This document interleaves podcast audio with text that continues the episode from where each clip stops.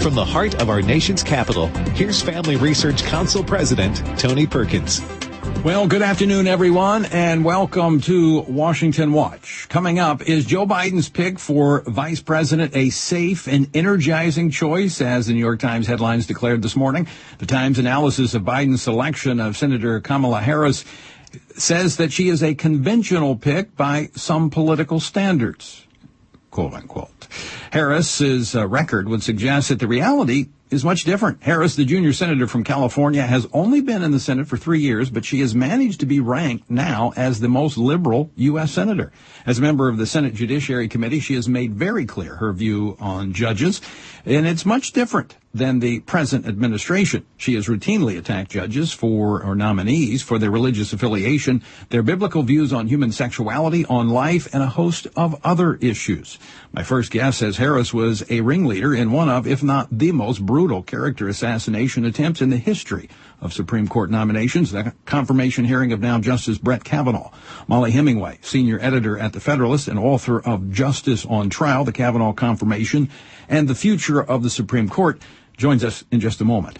As the former Attorney General of California, Harris aggressively went after crisis pregnancy centers in her state's uh, in her state using the state's deceptively named California Reproductive Freedom, Accountability, Comprehensive Care, and Transparency Act.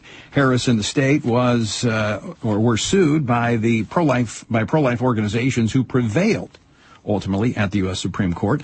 While her views on abortion might energize the most rabid pro-abortion activists, they would appear far from safe. Are her views on abortion safe? Margie, Marjorie Dannenfelser, President, Susan B. Anthony List, joins us with more on that later here on Washington Watch.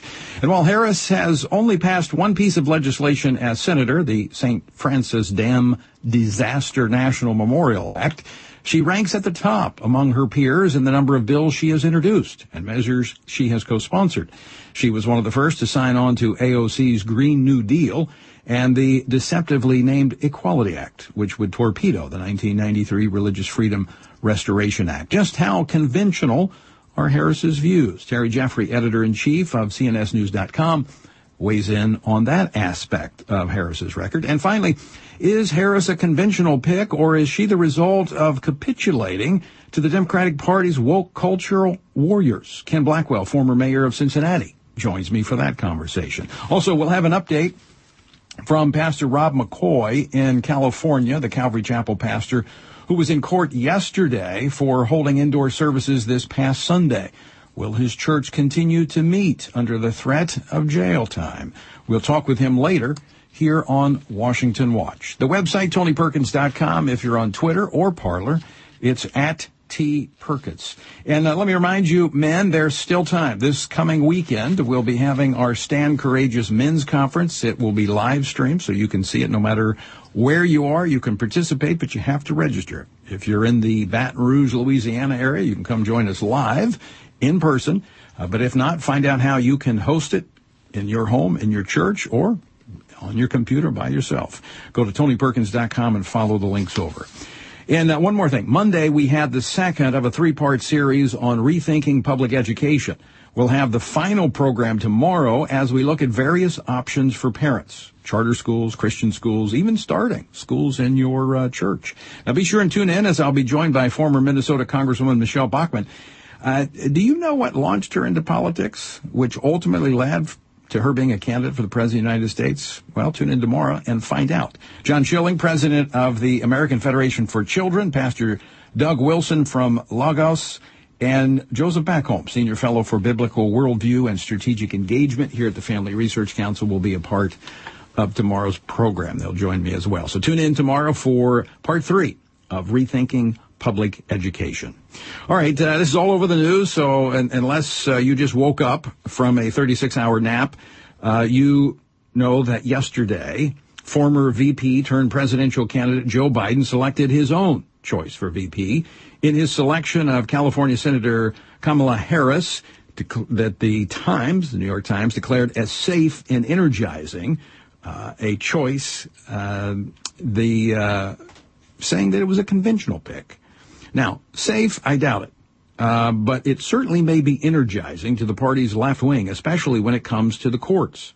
Now, as we know, elections have consequences, and if the Democratic ticket is a is successful, one serious consequence would be what the courts would look like in America. Joining me now to talk about this is Mollie Hemingway, senior editor at the Federalist, and uh, she is the co-author of Justice on Trial: The Kavanaugh Confirmation and the Future of the Supreme Court. Mollie, welcome to the program.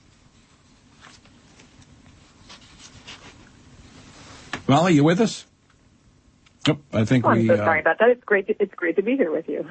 Well, it's good to hear your voice. Um, let me just start with this. Uh, you you track the Supreme Court. Obviously, you you watched the Kavanaugh hearing very closely. You were there. You wrote about it.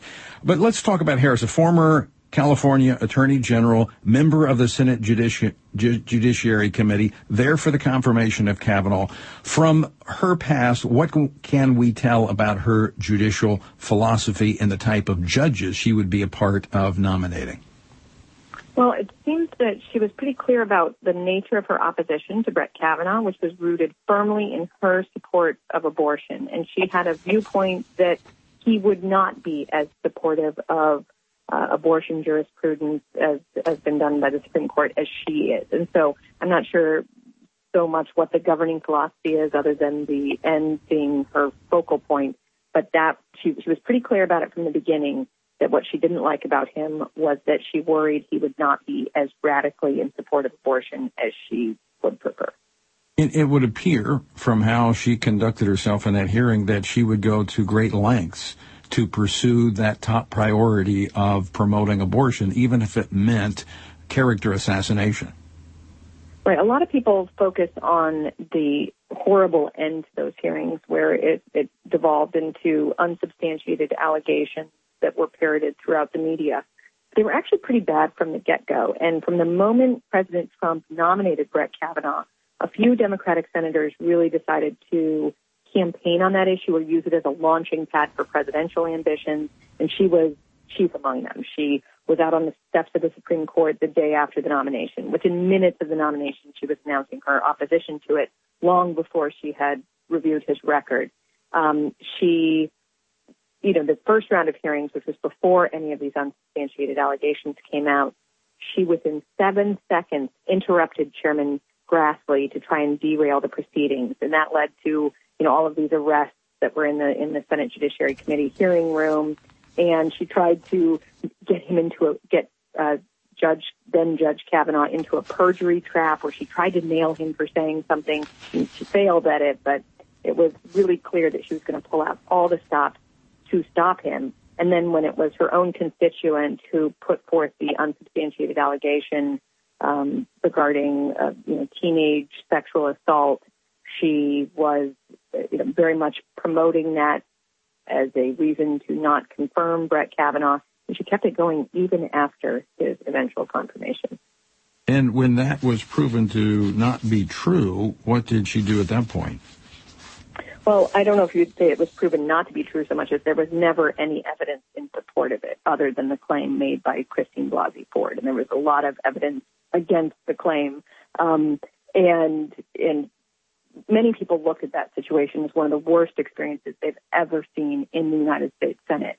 It was understandable that liberal Democrats such as Kamala Harris, Kamala Harris might not want someone like Kavanaugh on the court but the lengths that they were willing to go to not just keep him off the court, but destroy his life and his relationship with his family and his reputation, that horrified a lot of people because they felt, you know, all fair in politics, but when you go to that level, that's really egregious. And um, and so it, was, it remains something that a lot of Americans just look back in horror upon. Uh, a year later, after he was confirmed and had already served on the court for a year, Kamala Harris actually tried to impeach Brett Kavanaugh. You know, she just was not going to let it go, even though there was never any evidence that came out in support of these allegations, and certainly not, you know, a year later. Um, Mollie Hemingway, the uh, Washington Examiner, um, in a, a, piece that they put out today, said that she is the cancel culture cop. They saying that saying that Harris is a vindictive culture war cop whose political uh, career has been built upon punishing those she finds deplorable. Uh, given what you've seen there with Kavanaugh and her attack of uh, actually crisis pregnancy centers in California, where she tried to drive them out of uh, business, shutting them down. I mean, do you think she would use that power as vice president to go after those who she opposes and stands in the way of abortion? Yeah, I think a lot of people are concerned about some of the authoritarian impulses they're seeing on the American left right now. And Kamala Harris is actually someone who has put force behind some of her authoritarian instincts. I think a good example of this is her move to imprison David Daleiden or to persecute David Daleiden, who's a journalist who exposed some of the law breaking at Planned Parenthood clinics in the state of California. And her support of abortion was such, she really moved to try to destroy his life just for his journalism.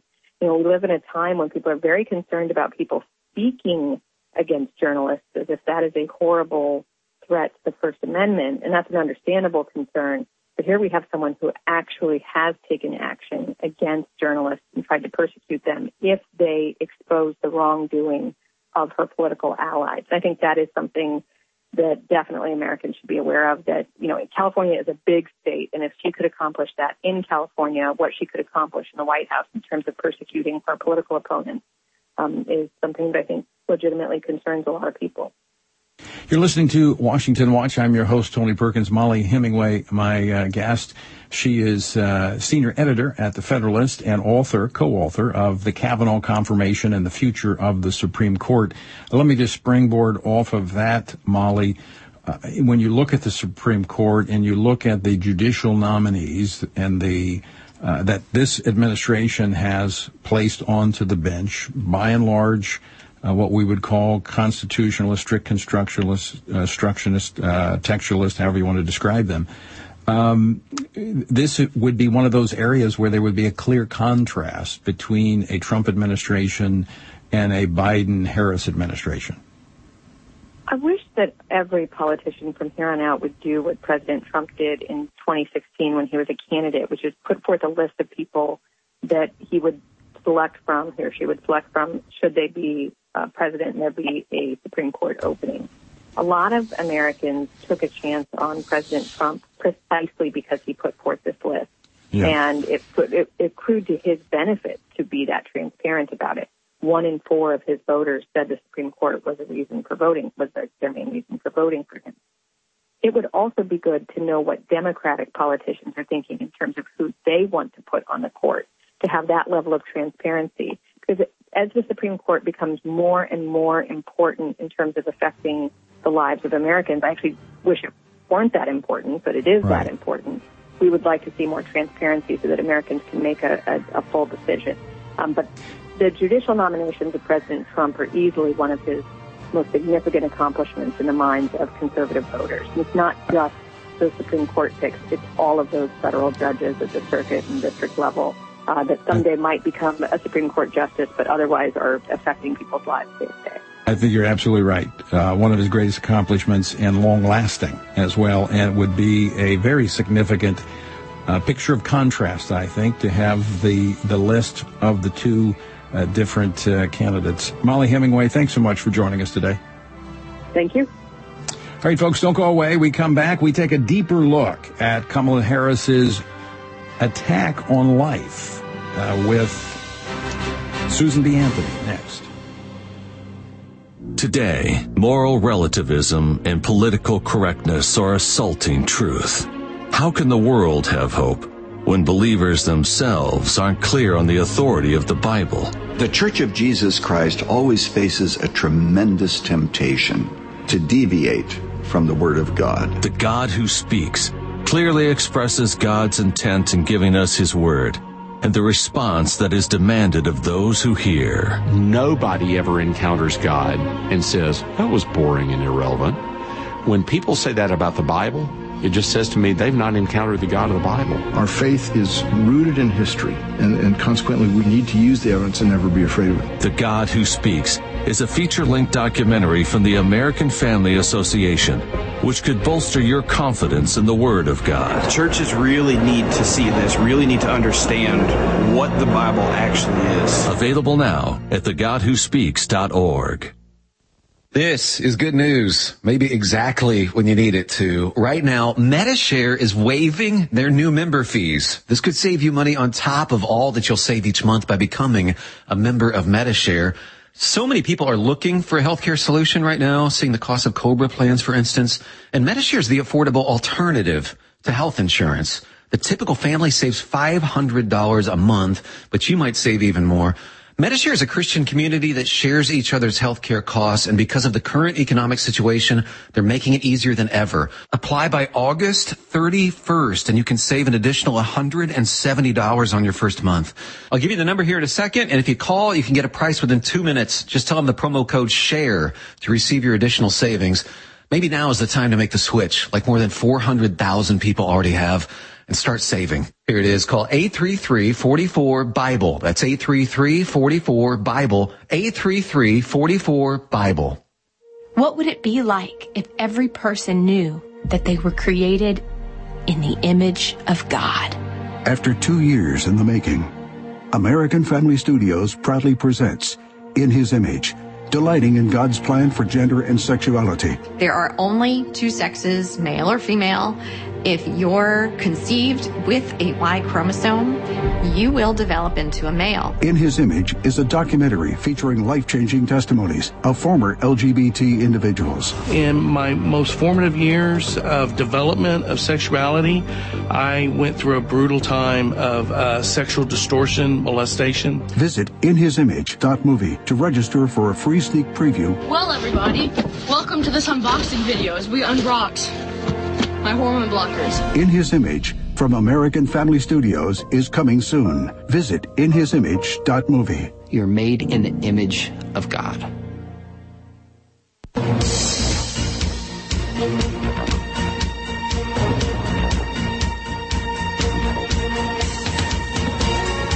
Welcome back to Washington Watch. I'm your host, Tony Perkins. The website, tonyperkins.com. If you're on Twitter or Parler, it is uh, at T Perkins. All right, we were talking in the uh, previous segment with Mollie Hemingway about uh, the attacks on judicial nominees and the advancement of a rabid pro abortion philosophy, agenda, whatever you want to call it, from Kamala Harris. Uh, but there, I want to go a little bit deeper because the issue of abortion is like it she is a true warrior for for abortion. I want to play a clip for you. Uh, this is from an MSNBC town hall. There are states that keep passing these laws, and so and when elected, I'm going to put in place and require that states that have a history of passing legislation that is designed to, to prevent or, or limit a woman's access to reproductive health care, that those laws have to come before my Department of Justice for a review and approval, and until we determine that they are constitutional, they will not take effect. In other words, she wants to make sure that states, which in the last uh, 10 years have passed hundreds of pro-life laws. In fact, in the last 10 years, we've seen almost a third of all pro-life laws passed since Roe v. Wade.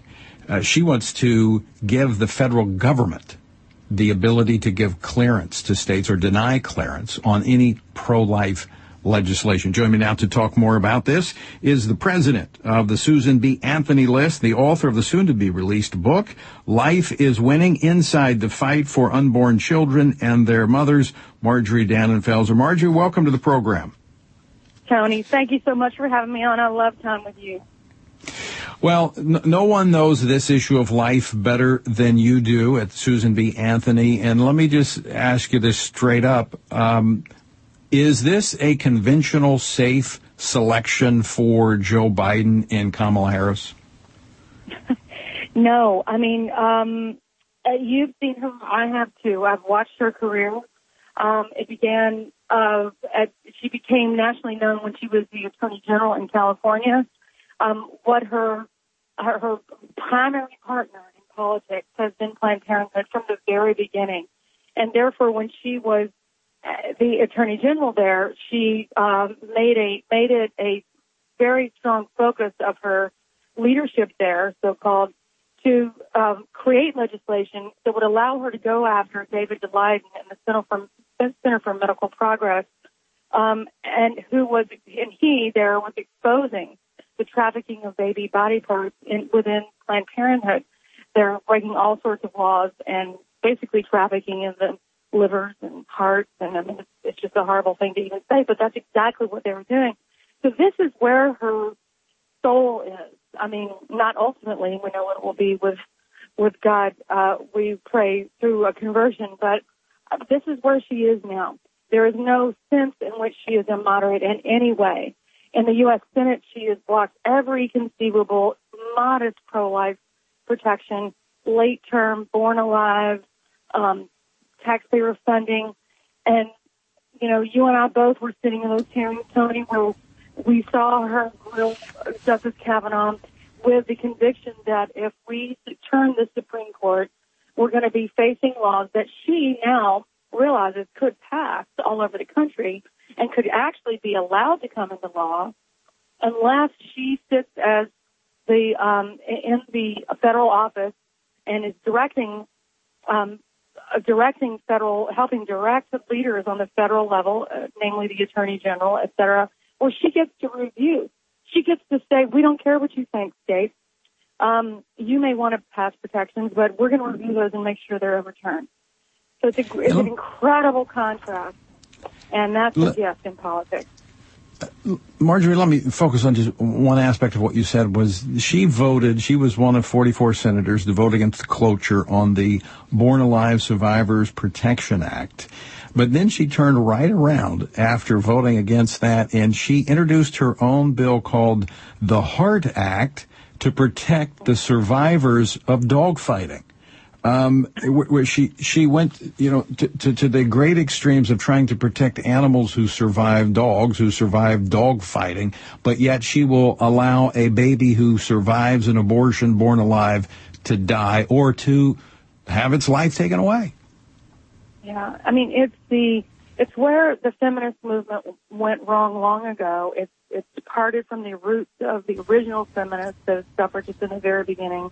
Um, the tenderness that a, a, a most women feel um, uh, toward humanity um, has been bulldozed over in so many ways by ideology and and in politics and instead instead supplemented or supplanted by tenderness for the rest of God's creation, which of course we have tenderness too, but none is more fundamental than the right to live um, that God ordained His creatures that He um, that He intended for the world, and so that tenderness directed towards animals, sure we can get that, but but when it's to the exclusion of humanity itself, it's right. just, it's just, it takes a lot of suspension of disbelief about how the world is supposed to work to even get close to how she, how she thinks. And the truth is, Tony, and you know this is better than anybody, is that it is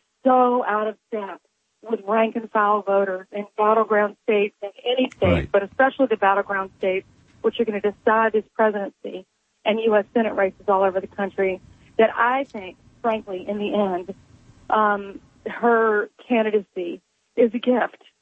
Um, it's a gift because we have clarity between the two um, sets of people who are running to lead this country, and um, and I that that is what you know politics is made of. I'm sorry for the contrast, but that is what it is. You know, Marjorie, I think you're absolutely right. I don't, I do not think voters could have a clearer contrast with having an administration that has established a four-year track record of the most pro-life administration since Roe v. Wade, contrasted with what could be, would be, I would say, I'll, I'll just go right out there and say it, would be the most pro-abortion administration in the history of the country. Uh, Marjorie, thanks so yeah. much for joining us. We're at, we're out of time, but I want to thank you for the yeah, great work that you do at uh, Susan B. Anthony, and uh, we'll get you back on to talk about your book that comes out on August the 25th. it's a privilege to work with you, Tony. Thank you so much. All right. Uh, folks, to find out more, go to the website, tonyperkins.com. When we come back, Terry Jeffrey, editor in chief of CNSNews.com, takes us deeper into Kamala Harris's record. That's next here on Washington Watch. Don't go away.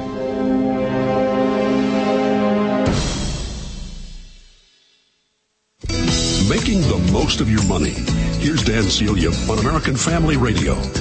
If you want to get an idea of the ignorance of the Democratic Party and the left media, take a look at how they're talking about second quarter GDP numbers being negative, as if it had something to do with the economy. It's not so bad that they are so ignorant about the economy. What's bad is they just assume that every one of you are even more ignorant than they are. I wonder what they'll do in the third quarter when GDP snaps back to 20, 25% growth. I'm sure they'll give President Trump all the credit for that. Or will it just be, well, the coronavirus is winding down and that's why.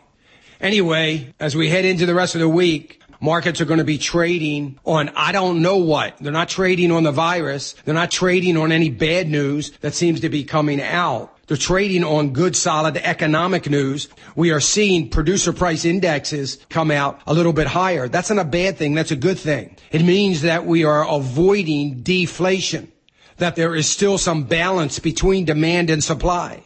We're seeing some prices increase. That's a good thing for a good free market economy. Everywhere you turn in the economic data, they contradict what politics is saying about America. And the only thing that seems to be smart enough to understand that is, in fact, the market. Mark my words, folks. When President Trump gets reelected, the coronavirus will magically be over. The news won't be talking much about it. And you're going to see a surge in the economy to the likes of which we haven't seen because it's going to go from a bottom to back to where it was in February in a heartbeat and then move on from there. Want to hear more financial advice from Dan Celia? Look for his podcast at afr.net.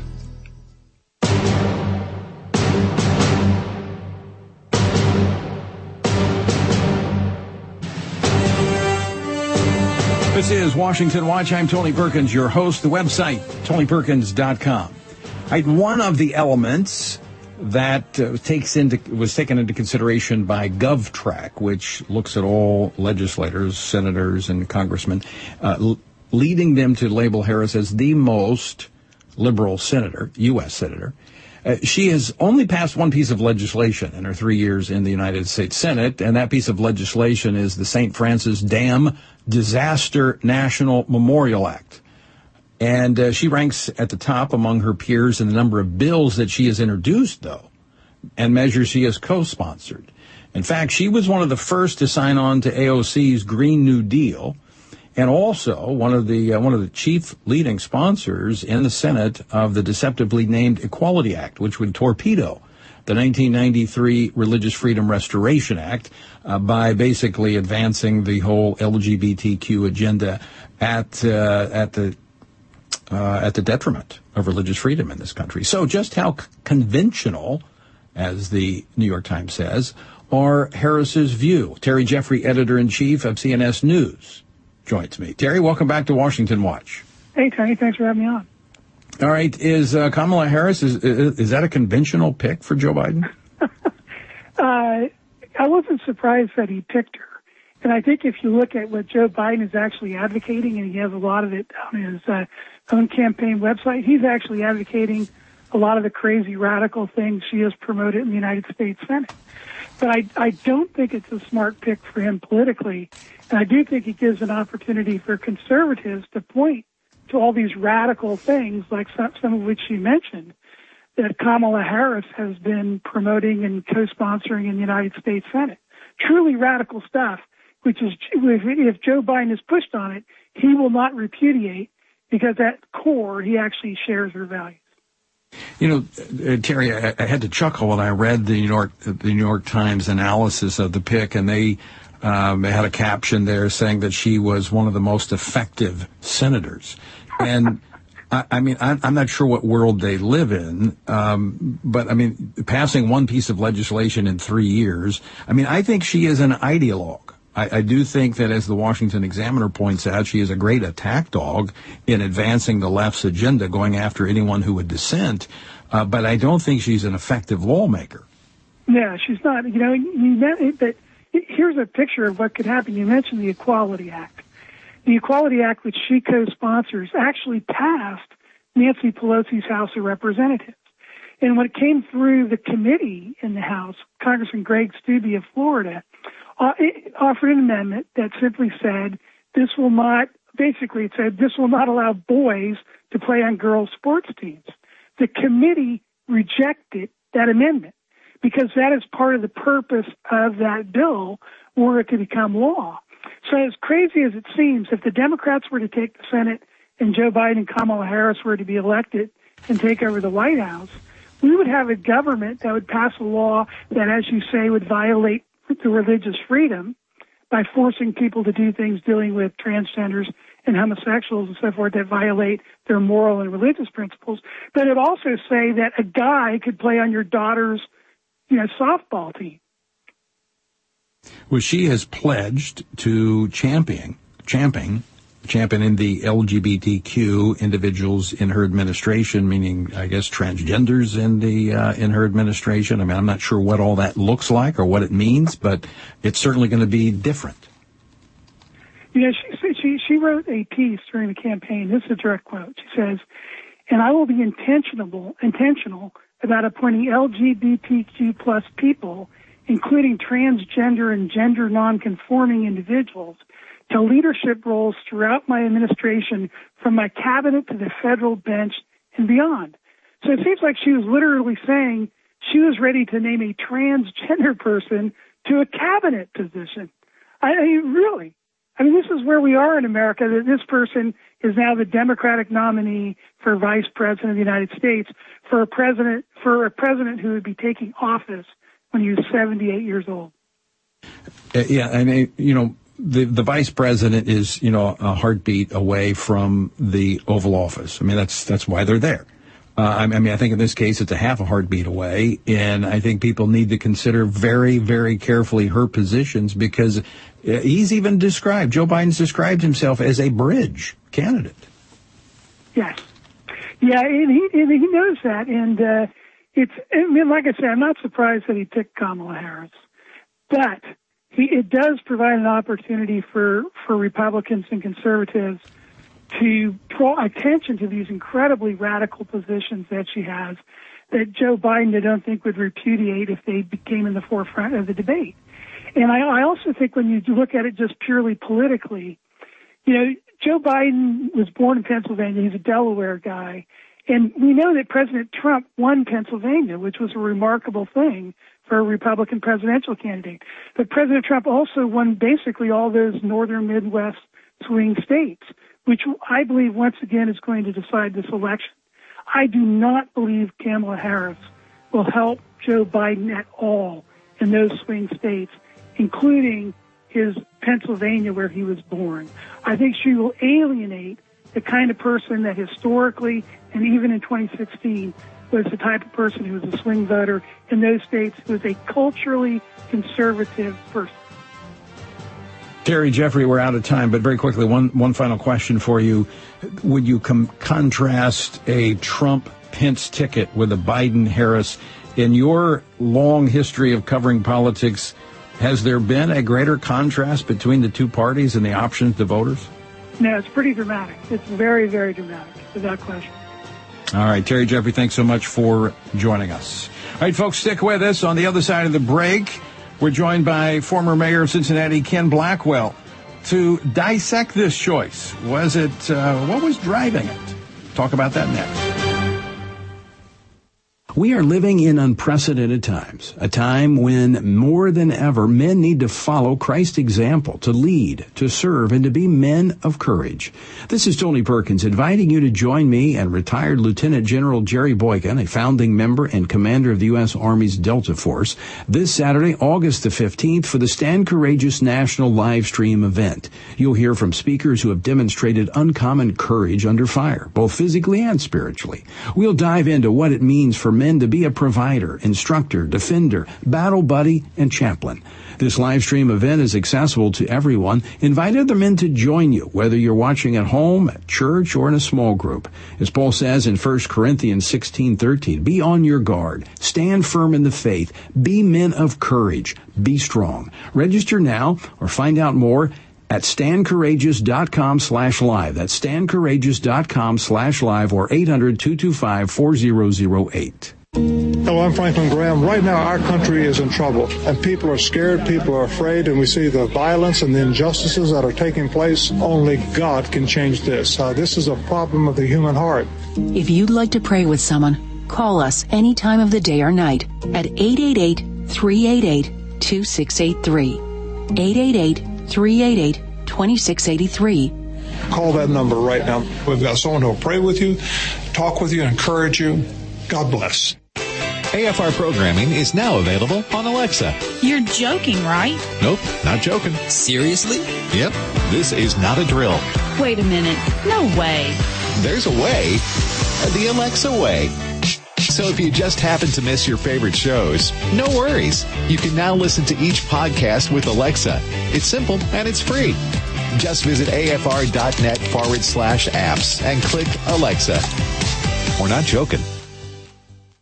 A Moment of Truth with Gary Bryden, Executive Director of the Association of Independent Methodists. And his hand stuck to the sword.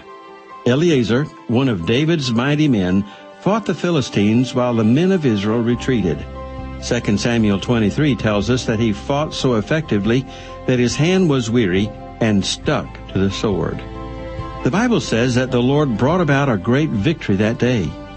Eleazar fought when everyone else retreated. How often do you feel you are alone in your service for God? Like Eleazar, if we fight God's battles with His Word, which is the sword of the Spirit, until our heart and hands are stuck to it, the Lord can bring great victory in our day and in our lives. Will you be an Eleazar? The Association of Independent Methodists, like-minded congregations doing together what can't be done separately. Visit aim2020.com.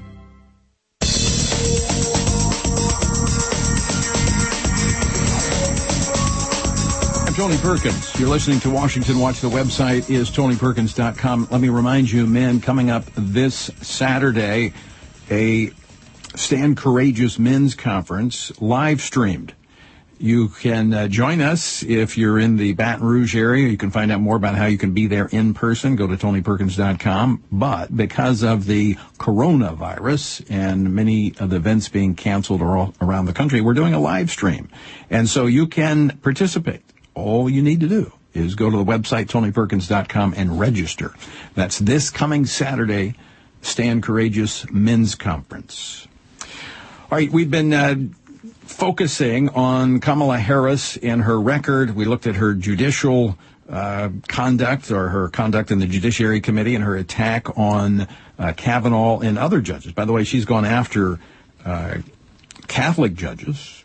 Uh, Brian Buescher who was nominated for district judge in Nebraska, she went after him, uh, basically saying he was disqualified from serving on the bench because, uh, wait for it, he was involved with the Knights of Columbus, and that organization is connected with the Catholic Church that believes abortion is wrong.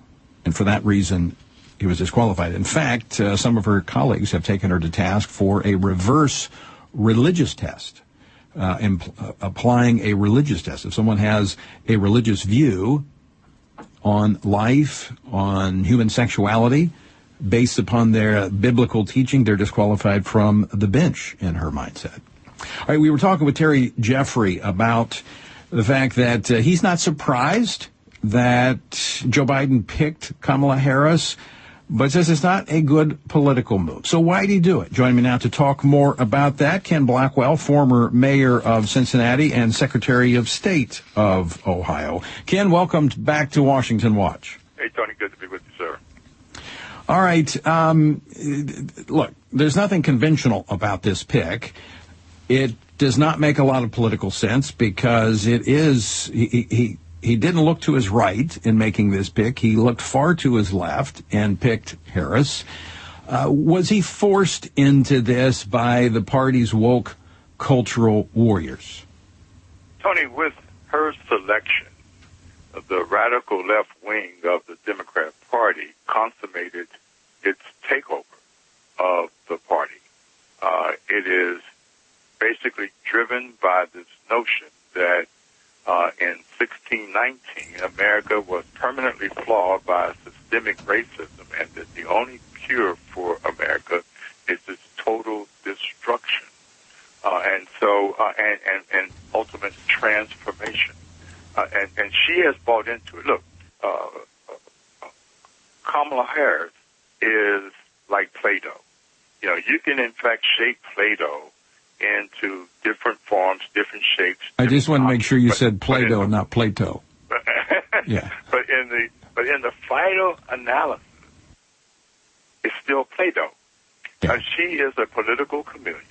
She's an opportunist, uh, and she has uh, given her body and soul uh, to the radical left uh, of the same cut uh, as Black Lives Matter Incorporated, Antifa, and and, and other agents of uh, radical transformation of what we know to be uh, since 1776 uh, the most robust, the most diverse constitutional republic in, in human history. I'm glad you brought up Black Lives Matter and Antifa because I, I, I think that's connected here. I think Joe Biden is being held hostage or he's trying to negotiate with that left wing of the party, Black Lives Matter, Antifa. But to, to, to your point, nothing satisfies them. Look, case in point, Seattle. Uh, Seattle, kind of, kind of uh, ground zero in this uh, Antifa Black Lives Matter. I know Portland is a, a little bigger, but it's been going on in Seattle. There, you have the first black police chief who was over Seattle's police department, forced, essentially forced to resign because they were cutting the department's budget. I mean, here's here's a picture of progress, a picture of success, a picture of what they say they're after: equality, opportunity. And here you have someone that has it, but yet they are trying to dismantle that department and driving this police chief uh, out of office. Absolutely, because the majority force within the Democrat Party right now, uh, again, wants the lawlessness. They want the disruption. Uh, they they want the confusion. Uh, and and one of the things that they they, they think helps them do that is a move from the rule of law uh, to this sort of uh, lawlessness. And and, and and and Tony, in the final analysis, as your previous three guests have indicated, uh, her choice makes this a crystal clear choice for the American voters. You know, on one side, you have a, a, party uh, and a leader that understands that our nation is a God-centered nation. On the other side, you have uh, forces, leading personalities, and, and, and, and groups that believe our government is a God uh, is a government-centered uh, uh, government uh, that, in fact, uh, uh, is run by bureaucrats and, and political elites. That's the choice. Yes, but, but I and I think people need to understand that this is an insatiable appetite that the left has. As you said, it is. It's not about accomplishing the the stated agenda. But it is the unstated agenda of basically destroying the republic and all of the infrastructure for our country. There, there's no other way, and I think Biden needs to know. And and I bring that up because of what happened in Seattle with the black police chief, female, that Biden is going to be held hostage in the Oval Office to the demands of this radical left element of the party that hates America and wants to disassemble it. and look, no matter what we, we think about the policies of Obama, just think about what a big contradiction Biden and Harris and their ilk are. This is the country that gave us, in 244 years, gave us a, a, a black president, has given us uh, woman who will be number two on the ticket. Yeah, only the You- third. You can't tell me any other democracy or constitutional republic that is as powerful where the opportunities have been created. But you know what? These folks don't care. They they don't care about what a contradiction it is that they want to destroy the country that it, you know, as Lincoln said, was not perfect, but it's perfectible. And Americans have understood instinctively what you, in fact, march on every day, and that is that good, great nations are not the products of great governments. They're the products of good people doing great things together in a God-centered nation. Yeah, I, I, hope people realize what is at play here. And that this is about a lot more than what we see on the surface. And I think with this pick, there's no question in my mind that uh, Joe Biden uh, is is going to be held captive by the the party's left wing, and they are those that, quite frankly, they want to kneel uh, in the at the anthem. Uh, they want to topple the statues honoring those who have sacrificed so much for this country. They want to erase America's history and rewrite it. That's what we're looking at here, quite frankly. Absolutely. The, one side, you have those who want to counsel culture, and on the other side, you have folks who understand that together we can build a stronger culture that, in fact, honors individual liberty and respects the family. Don't mistake it. This is a ticket that is bought into the notion that the nuclear family must be destroyed. Yeah. Yeah, and by the way, she also wants to legalize prostitution as well, but that's a topic for another day. Ken Blackwell, thanks so much for uh, joining us. Thank you, Tony. All the best. All right. Ken Blackwell, to find out more, go to TonyPerkins.com. You'll see him a lot out there in the media. All right, speaking of all of this, religious freedom, um, that is a big issue, and we have seen a, a, a major uh, reversal of the attacks on faith under the Trump administration, although, you know, in our federalist system, you still see states making those attacks. California being one of them, where Kamala Harris was the Attorney General. Well, I want to transition now to uh, to Pastor Rob McCoy of Godspeak Calvary Chapel Church in Ventura County, California. Uh, he has uh, this past Sunday held services double the size as people came uh, under threat of citation to be there and support him and support the First Amendment. Uh, yesterday, he was uh, before a judge uh, there in Ventura County, and he joins us now to uh, to give us an update. Uh, Pastor Rob, welcome to Washington Watch. Thanks, Tony. It's good to be with you. I, we haven't talked in a while. It's good to hear your voice. Uh, thank you. Good to hear your voice as well. I was uh, actually up the road from you this sun this past Sunday at Calvary Chapel, Chino Hills, with Pastor Jack. So I was I was monitoring your situation and getting text from people who were uh, at your service. Let's uh, let's jump right to it. Yesterday you were in court. What happened? Uh, yesterday we were in court. Uh, the the previous judge had issued an emergency temporary restraining order to shut down the church. Uh, I was in violation, as was the church. The the temporary restraining order named me and 1,000 unnamed congregants or visitors. So it's unprecedented the order that they put forward. We violated it on Sunday. Uh, I was called into court with a new judge, and the county and their legal team had sought to beef up the restriction order by requiring um, armed deputies to take whatever means possible to shut the church down. And then they were also seeking for this Friday to be my contempt hearing so they could immediately uh, dispense with me. Well, the judge turned down their request for armed deputies. No, no police officer wants to be put in that spot or have that optic of closing a church. And the judge was wise. And then the judge postponed my contempt hearing to next week. Um, and and the, the county was fearful we'd be in church again this Sunday, and we will be. Um, and so that's where it stands. Now, uh, Pastor Rob, let me let me uh, give you an opportunity to, to tell our listeners the fact that you are taking great precautions when it comes to what uh, the, the, the sanitizing of your church, making sure it's a safe environment. Um, but also, people need to know that even though Ventura County is on the watch list that the governor, this uh, rotating watch list, you've you've practically have no cases there, and you've not had them in your church. Yeah, we've been we've been wide open. No masks, no social distancing. We do have ionization machines and UV lights, and we've got hand sanitizers. But um, we we've been wide open as a church. We haven't had one single case since since May 31st. We've been open, not one case.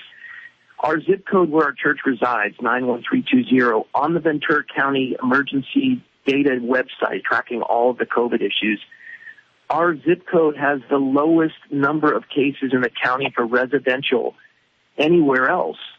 And we haven't had any cases, no deaths, nothing. And, and now it's, it's an emergency. But let me add this.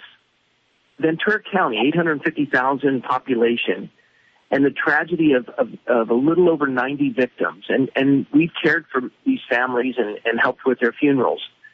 Um, and we take we take food to, to the shut-ins and those of, of high, you know, susceptibility to this virus, which is 65 and older. But we haven't had a single death under the age of 40, and the death rate in the county is one one hundredth of one percent. And we've already tested 15% of our population. Of the over 8,000 that tested positive, most of them didn't even know they had it. 90% don't even know they have the virus. Of the uh, of the 8,000 that have tested for, only less than 1% have died from those who tested positive. So we have taken a virus that really hasn't endangered, and we know the portion of the population that's most susceptible, yet our draconian measures by our county government have shuttered our businesses. 65% of our businesses will never reopen. They're, they're gone. They've allowed uh, families that have an abuser abusing the spouse or the child to be sequestered with their perpetrator uh, people who need pre-cancer screenings haven't been able to receive them. Mm-hmm. We've released felons into the street, you know, to, to just run rampant. And we closed our schools and ruined lives. And people say, well, why don't you love your neighbor? I do love my neighbor. I love all of those who have suffered and we're fighting for them. And we're contending with a draconian government that needs to care for its people. Rob, uh, I think you, you said this. You'll be meeting Sunday, right? Yes. And you are you are opening your doors. Why? Why? When church is shut, there's a five times greater chance of suicide. We are a trichotomy, body, soul, and spirit. There's immunity by community. Uh, there, this this is so necessary for the people, and and it's it's cathartic. It's ministering, and nobody's nobody's being affected. We're we're taking precautions, and if you're 65 and older, we broadcast an FM station into the parking lot. For those who are, mm-hmm. who are shut in at home, we bring them food. But everyone else, they, they can handle this. We know what the virus does and they want to be there. I saw it this weekend at uh, Chino Hills, 12,000 people there. They want the fellowship. They need it. It's time for our churches to open and stand up to these tyrannical government leaders. I, I, I, I, believe that with all my heart. Pastor Rob, thanks so much for joining us. We're out of time, but we'll talk with you next week, hopefully. All right, folks, out of time. Thanks so much for joining us. To find out more about Pastor Rob, go to TonyPerkins.com. Follow the links over. All right, until next time, I leave you with the encouraging words of the, the Apostle Paul found in Ephesians 6, where he says, when you've done everything you could do and you've prayed, prepared, and taken your stand, by all means, keep standing.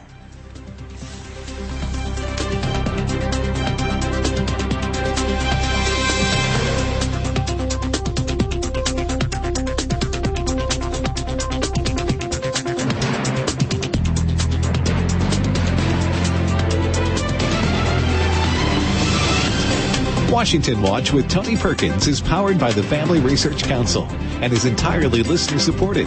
For more information on anything you've heard today, or to find out how you can partner with us in our ongoing efforts to promote faith, family, and freedom, visit TonyPerkins.com. Also, to leave a comment about Washington Watch, call our watch line at 1 866 372 7234.